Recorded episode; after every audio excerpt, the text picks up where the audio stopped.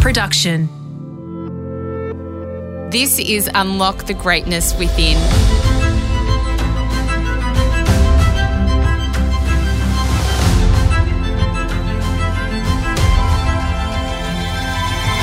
I'm Sarah Grynberg, and for the next five minutes, join me as I take you on a journey that will replenish your sense of self and the world, give you a moment to reflect, nourish your mind, and reset you for the week ahead.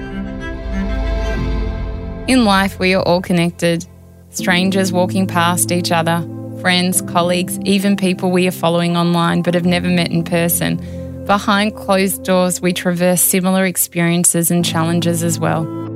By cultivating awareness for others and offering kindness, we can support each other on the journey and make it easier for one another, especially when things get hard. Never underestimate the power we all have to deliver small acts of kindness or gestures of care.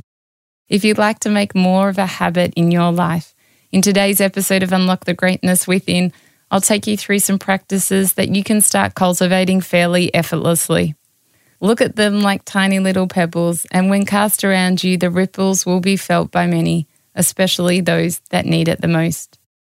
As Steve Maraboli said, a kind gesture can reach a wound that only compassion can heal. Step one the power of a smile. If you're a regular listener to a Life of Greatness podcast, then this practice will be familiar to you. A smile this small, singular, silent movement doesn't just transform your face, mood, and approachability to others, it lifts them up. If there is one thing you can offer freely to another person, always start with a smile. Even a stranger will pick up on it and catch its warmth. It's effortless, free, doesn't involve physical contact or conversation, but its message is fundamental. Best of all, it's contagious. Smile genuinely as much as you can to yourself and others. It will lift your energy, the atmosphere of even a room full of people, and it's something we can all benefit from, even if we don't think we need it. Step two finding opportunities for gestures. Another way to support and lift those around you is to pay attention to their needs.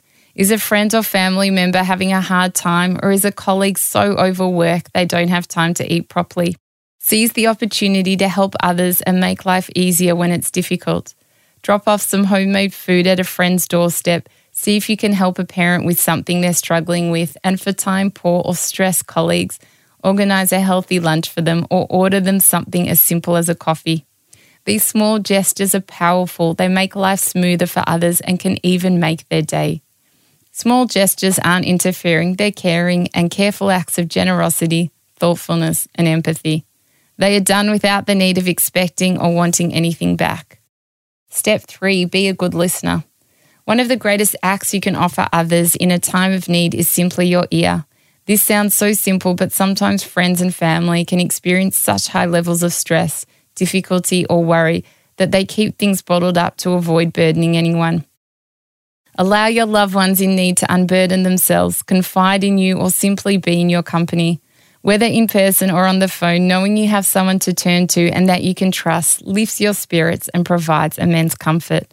Sometimes all people need to know is that they're not alone, that challenges will pass, and that they have the love of a friend or a family member to rely on without questions asked. Cultivating more awareness and kindness is a skill that can be acquired by anyone. All it takes is being observant, caring, and being sensitive to the needs of others.